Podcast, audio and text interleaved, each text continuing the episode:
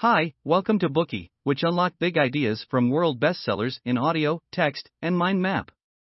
Please download Bookey at Apple Store or Google Play with more features. Get your free mind snack now. Today we will unlock the book The Courage to be Disliked. The book starts with a question Is the world simple or complicated? A young person holds the view that the child's world is almost certainly a simple one, but, with age, the world gradually reveals its complexity. The romantic ideals of childhood soon vanish. With age and experience, in the blink of an eye, brutal realism sets in. As people mature, they are beset with complicated interpersonal relationships. They become tangled up in all sorts of responsibilities. Despite this perception, a philosopher continues to advocate, and with great earnestness, that the world is, in fact, extremely simple. This philosopher claims that everyone can achieve happiness at any time. The youth, who cannot accept such a perspective, visits this philosopher, seeks a debate, and wants to shatter the philosopher's utopian fantasies. This youth introduces some examples of various types of suffering in the real world.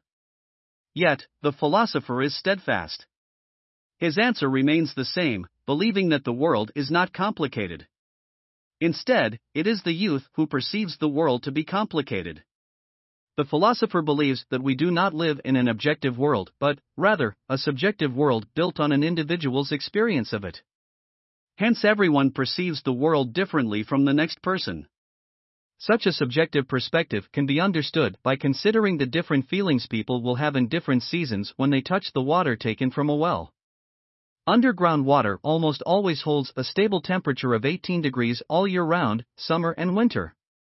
However, people tend to perceive this water to be cool and refreshing in the summer and mild and warm in the winter. On the surface, this appears to be just an illusion brought about by changes in the environment, and yet, it is not fully an illusion. To every person who drinks the water, the coolness or warmth of the well water is an undeniable fact. Such an undeniable reality is what the philosopher is referring to when he says that each person's world is subjective. Nobody can escape the reality of their own perceptions and the subjectivity of their lived experiences. The philosopher highlights that the youth's belief that the world is complex, chaotic, and incomprehensible has nothing to do with the world itself. It is something inside and has to do with the youth's worldview. If this young person wishes the world to be simple, he needs first to take off his tinted glasses and make some other adjustments. Following the philosopher's mind, not only will the world become simple, but anyone, without exception, can enjoy that simplicity and, through it, achieve happiness at any time. Is all this fact or fiction? In the end, does the philosopher convince the youth, or does the youth succeed in refuting the philosopher's arguments? Their conversations spanned five nights. Let us recreate those five nights now. The first night, change. The second night, comparison. The third night, freedom. The fourth night, happiness. The fifth night, ordinariness. Before we start to listen to these nocturnal dialogues, let us first take a moment to better understand these two protagonists, starting with the philosopher. At the tender age of 10, this philosopher was already acquainted with Greek philosophy. He studied everything, from Socrates and Plato to Aristotle. Yet, his curiosity doesn't stop there he is also a faithful disciple of the leader of individual psychology, Alfred Adler. Besides Sigmund Freud and Carl Jung, Adler is one of the three giants of psychology. He was based in Austria, and a key member of the Vienna Psychoanalytic Society presided over by Freud. Later, due to an irreconcilable conflict in their perspectives, Adler fell out with Freud and founded his own brand of Adlerian psychology.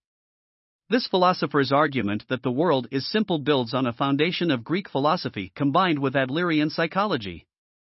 From childhood, the youth who comes to the debate has lacked self confidence.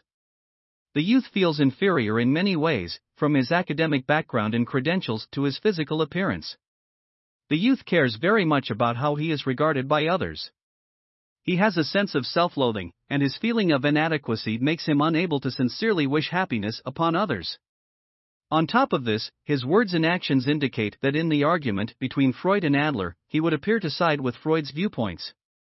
We mentioned just now how the philosopher had told the youth that provided people could adapt and change, the world's complications would fall into pieces. In response, the youth points out that people cannot change. As evidence, the youth provides an example involving a friend. This particular friend spent years holed up in his room. He never went out. Even if he fervently wished to change, to go out and work and be like a normal person, he couldn't move. He suffered from an overwhelming fear that hemmed him in. His fear stopped him from doing anything. The moment he stepped out of his room, his heart would palpitate furiously, and his hands and legs immediately started to tremble. From the youth's point of view, his friend's incapacity was because of past trauma. The youth provides instances and justifications such as bullying or a bad relationship with his parents. Ultimately, these lead to intense insecurity and the friend's total inability to leave his room. The youth believes that his friend's state can only be understood by tracing its origins back to past experiences. The situation cannot be improved without getting to the bottom of it and searching for the root cause of the problem. In other words, the youth believes that how a person is now is determined by occurrences in the past. This is also what Freud terms etiology, which means the main culprit for unhappiness in the present is trauma from the past.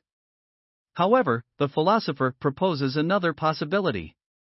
He considers that the source of this friend's anxiety is his unwillingness to go out, instead of the simple act of leaving his house.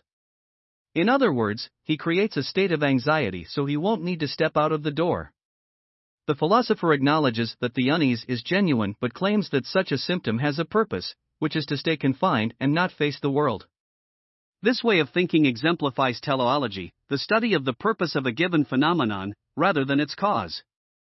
It is the approach that Adler advocates. From Adler's point of view, life is not a grand play that adheres to the law of cause and effect. A past experience does not have a direct impact on the present. He believed that the mental trauma caused by a tragic experience in the past does not, in fact, exist. It is the meaning we give to those past experiences that really affects us. What's more, the reason why we attribute such special significance to our past experiences is to fulfill certain present goals. In the case of the youth's friend, the part of him that is unwilling to go out taints his past experiences with pain and suffering. Eventually, this pain becomes a magic weapon he can wield whenever he seeks to resist stepping out of his room. Even if he feigns the appearance that he would truly desire to go out, in actual fact, he has already made up his mind that it is unthinkable for him to do so. If ever a day comes that he determines that he needs to go out, he will adjust his goal, and his pain and anxiety will be nullified. In contrast, from the perspective of etiology, this friend will stay trapped in a vicious cycle of determinism, continuing to be affected by the past trauma he sees as unchangeable. In such a way, he is powerless in his circumstances, incapacitated and beset with fatalistic pessimism. The youth doesn't want to accept the philosopher's teleology. So, the youth continues to present further examples to refute the philosopher's arguments. The youth mentions an incident that happened the previous afternoon. He was reading in a coffee shop when a passing waiter accidentally spilled coffee onto his brand new clothes. The waiter's mistake caused the youth to fly into a rage. The youth argues there is an obvious and explicit trigger to the upset and the anger. It was not put on to fulfill any ulterior motive. However, the philosopher still holds the opposite perspective. From the philosopher's point of view, the youth did not fly into a rage and then start shouting but rather got angry so that he could shout. For the philosopher, the youth used his rage to assert his status. The youth wanted to be taken seriously, and to achieve this, he needed to frighten the waiter. It was too long winded to reason things out. Anger was a fast way to win the water's deference. The youth, unhappy with the philosopher's explanation, blurts out, No way. Anger is a more impulsive emotion. I didn't think it over and then get angry. The philosopher comments that anger is not as uncontrollable as the youth imagines. If a parent is in the midst of lecturing their child angrily, they can still immediately switch to a courteous tone the instant they receive a phone call from their boss, for example. As soon as the call ends, they pick up their rage where they left off. The philosopher suggests that the youth's anger is essentially the same.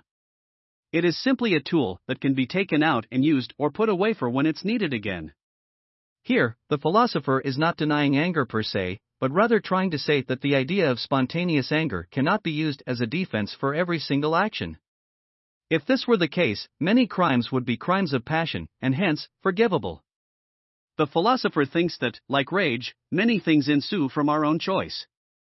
People can, for example, become unhappy in a certain period. However, it's not because they were born into unfortunate circumstances or encountered misfortune. It is because they have the sense that unhappiness is, in fact, intrinsically a good thing to feel, so they choose to be unhappy. Similarly, those people who never change their circumstances stay stuck because they have already resolved never to change. Possibly, this is because they feel that even though the present circumstances are miserable, they've already got used to misery. In this way, they do not need to expose themselves to any new risks. They may also be worried that they will not be able to cope with additional challenges and the unease that change could bring. This is why Adlerian psychology believes that people's lives are the result of the choices they make. Adler would say that we make a world of our own accord. To be sure, there are indeed things that we cannot choose or change, such as our birth families, their wealth, or poverty. We cannot pick the personalities of our parents, our race, nationality, or creed. However, all these things are merely our beginnings. They are not our ends. If we remain fixated on what we were born with, keep complaining, or only fantasizing about opportunities that we can change these elements, it's predictable that everything will just stay the way it is, forever.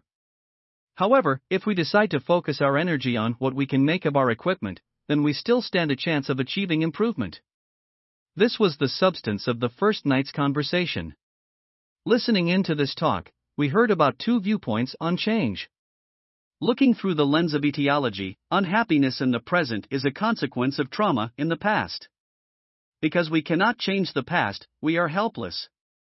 No matter what we do, we can't improve our current lives. On the other hand, if we follow teleology, we would understand sometimes unhappiness is a choice we make out of the fear of change. We can confront the fear and choose to lead a happy life. Today we are just sharing limited content. To unlock more key insights of world class bestseller, please download our app. Just search for Bookey at Apple Store or Google Play, get your free mind snack now.